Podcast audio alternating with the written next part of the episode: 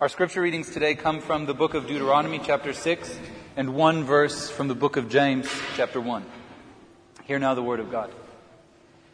Hear, O Israel, the Lord is our God, the Lord alone. You shall love the Lord your God with all your heart, and with all your soul, and with all your might. Keep these words that I am commanding you today in your heart. Recite them to your children and talk about them when you are at home and when you are away, when you lie down and when you wake up. Bind them as a sign on your hand. Fix them as an emblem on your forehead and write them on the doorposts of your house and on your gates. And from the book of James. You must understand this, my friends. Let everyone be quick to listen, slow to speak, and slow to anger. This is the word of God for us, the people of God. Thanks be to God. As we continue our series, Becoming Like Children, uh, based on that verse, Jesus says, Unless you become like children, you shall never receive the kingdom. Today we're talking about a very simple lesson children learn. Listen before you speak. It's simple advice. And these two verses both have listening at the heart of them, but it's all over the Bible especially, especially the book of Proverbs. And Proverbs is a book in the Bible dedicated to common sense wisdom. If you're that kind of person, Proverbs is the book for you.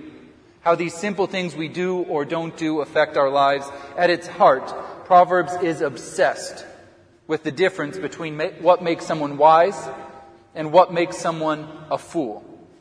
It uses the words wise and fool again and again. A wise person does this, but a fool does that and one strain in it. A wise of heart will obey commandments, but the babbling fool will come to ruin. The wise lay up knowledge, but the babbling fool brings ruin near. The way of the fool is right in his own eyes, but a wise man is he who listens to advice. Proverbs just hammers at what makes you a fool, and it's never complicated. And at the heart of being a fool is refusing to listen. When I graduated high school, my dad was working in sales at a steel processing plant, so he helped me get a job working out uh, in the warehouse for the summer. At the bottom of the food chain, my official job title was shop helper. And we'd get these big coils of steel in and they'd weigh 20 or 30 tons and they'd bring them in on a crane and this machine would take the coil and it would cut it into long uh, slabs of steel, however long they needed and however many the customer had ordered. And they'd get stacked up, and then someone would pick them up with a crane and put them on a wood pallet. And they'd attach them to the wood pallet and then move them over to a truck. And at first, my job was just to build the wood pallets. I'd cut the boards to the right size, the long runner boards, and then the boards to go on top, and I'd nail them into place over and over again for eight hours or ten hours, however long. And when I started, I was so intent on proving myself. I'd set out to do everything perfect. I'd get my tape measure and I'd measure this way, measure that way, get the board perfectly square, nail it in place. I only had time to take a 10 minute lunch break because I was running so far behind on those pallets. And about the third day, Martine, one of the hardest workers I ever met with forearms that were, it looked like a calf on his arm, a calf muscle. It was he came up to me and said, You're too slow. You have to do it like this. Now, I've never seen someone build something that fast. But he just threw them all in place, nailed them all on, and then he told me, part of your job is actually to help me with the crane, but you're so slow that I'm having to do half of your job and all of my job. and at first I took that really personally. I felt like he was insulting my work ethic. Didn't he see that I was only taking a 10 minute lunch break? Didn't he realize how perfectly square my wood pallets were? My ego stepped in between me and wisdom. And for the remainder of the day, I was a fool. I was more intent on being right than actually doing the thing right. But that night I kept thinking about it. I kept think, thinking about it. It had been embarrassing to be confronted like that. But I took his advice and I actually began copying whatever Martine did. I grabbed the crane the way he did as he lowered it into place and I nailed the one side of the pallet and then the other side. And I carried a knife with me in my side pocket for cutting string and paper. And by the time I left at the end of the summer, they said, We're surprised to be saying this, but if you want to come back next summer, you're more than welcome. this contrast is at the heart of Proverbs. The fool doesn't want to learn because they think they're already right. I'm going to read another one of these to you and just see if you can think of anyone like this. Maybe someone you've seen on the television. A fool takes no pleasure in understanding but only in expressing personal opinion. I mean, come on. If you can't think of someone, you don't watch the news, right? I can't tell you the last time I saw an actual conversation on TV. Just a group of people expressing their opinion, never listening, waiting till that person pauses long enough to jump in. And this has trickled down to too many of our conversations too. We don't converse. We wait for a turn to talk. We don't listen. And it's an epidemic. Because everyone is sure they're right before the conversation starts. And they're just waiting for an opportunity to show the other person why that belief is so foolish. But for Proverbs, a fool takes no pleasure in understanding, but only in expressing personal opinion. A belief doesn't make you foolish. Not listening makes you foolish. I was at an art museum in the modern art section. Some of you would say that's not art. Sometimes I agree. And there were these paintings, you know, with the dots or the streaks of color and paintings. Some of them looked childish. And I was staring at this piece and I, it had grabbed a hold of me. It just reached out off the wall and it grabbed me, and I can't describe it. It was the way the colors were splattered and the smears, the emotion of it was so real. I still think about it. I still picture it.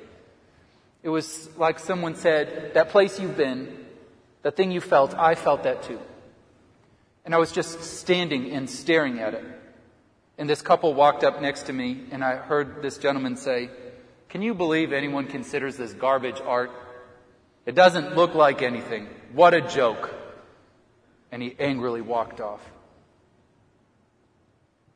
I'll acknowledge there's plenty of modern art I don't care for or understand.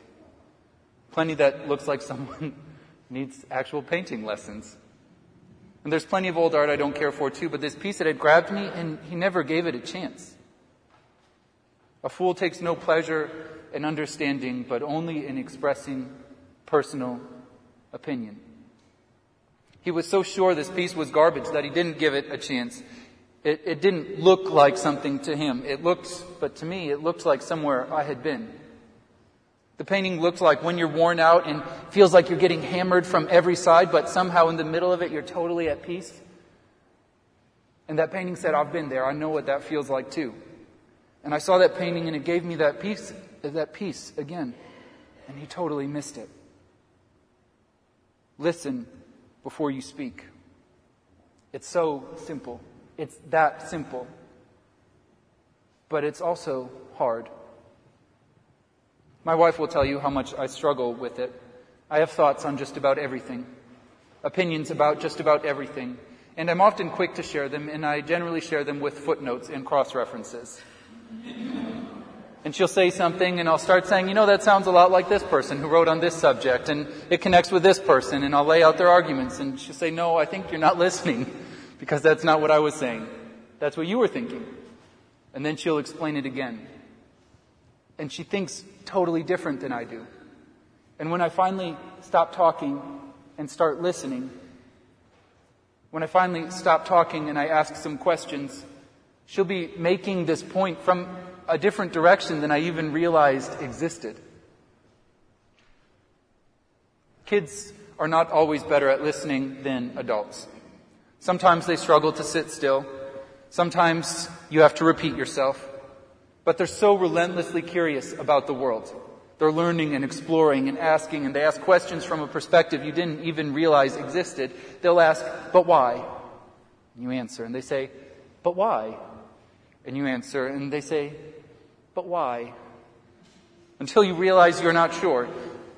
And in that moment, there are two ways to react. The first is sometimes correct, because it is. But other times, the way we should react is to imitate them. I'm not sure. Why? Because a fool doesn't listen. A fool doesn't learn. A fool isn't curious. They think they're right from the beginning. But those who are wise are curious and they ask, but why? Our first passage today, it's called the Shema. And it has a special name because for most Jews, it's the most important verse in the Bible. Jesus agreed. He quotes it as the most important command. Hear, O Israel, the Lord our God, the Lord is one. You shall love the Lord your God with all your heart, with all your soul, and with all your might. And it starts with listening. Listen. Hear. Listen. Obey. Listen. Have you ever watched when a kid becomes obsessed with something new? For me, this was dinosaurs. All of a sudden, the child is asking for dinosaurs for everything. Birthday, I would like dinosaurs. Christmas, dinosaurs. Birthday party, dinosaurs. With their allowance money, dinosaurs. Reading books on dinosaurs, watching movies about dinosaurs, talking about dinosaurs. This new thing opened up to them and it's so interesting, so cool, so exciting. How could they possibly talk about anything else? They're immersed in it and before you know it, you know more about dinosaurs than you ever intended to just by proximity. How often do we feel that way about God? About His commandments? So interested in what God would recommend that we just can't stop listening for His advice or talking about what we've heard. Because that's this passage from Deuteronomy. It starts with listen, listen, pay attention. Our God is the Lord, the Lord, the King of heaven and earth, the Almighty, the Savior of the world. He is wisdom itself, so listen. And what comes next, it's childlike. It's a child's response to something new and exciting. Love it with everything. Keep these words in your heart. Recite them to those you love. Talk about it when you're at home and when you're away, when you wake up and when you go to sleep. Write them on your hand. Attach them to your forehead. Write them on your doorpost. Listen and love God with everything so that even those in proximity will see the love of God. If you drive around town, you will also notice that it is that time of year.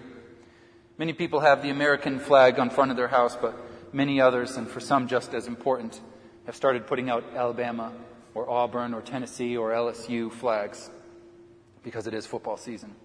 And we mark our doors with our allegiance to our team. And some front doors have the letter of your last name or the initials, beautiful scripted letters out of wood and painted white, T for tank. This is where I'd like to make a joke that I didn't realize once I crossed the Mason Dixon, everything would be monogrammed. Tumblers and totes and purses and napkins and towels and shirts and houses, everything is monograms. We mark our door frames with the things we care about country, football, family, and that's good. And the Israelites have an addition for us. They marked their door frames with the Shema, with this verse, Love the Lord your God with all your heart, soul, and might, just to make sure everyone knew their allegiance. But also, when you put it on your doorframe, every time you leave, you are reminded I don't walk by my way, I walk by God's. And every time you come home, whatever stress the world gave you, you are reminded again, I don't walk by my own understanding, I walk by God's. I listen first. Hear, O Israel, the Lord our God, the Lord is one. Shouldn't that be on our doorposts?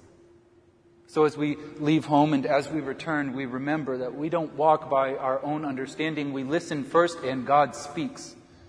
He guides us. He leads us.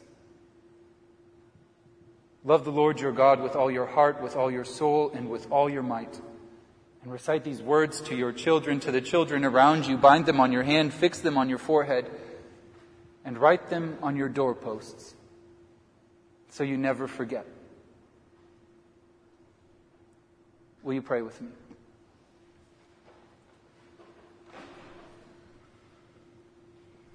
Lord, this morning we confess we listen too little.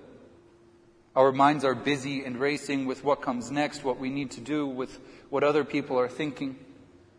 And too little we listen for you. We are listening now. We ask that you would speak because we, your people, O God, are listening. Amen.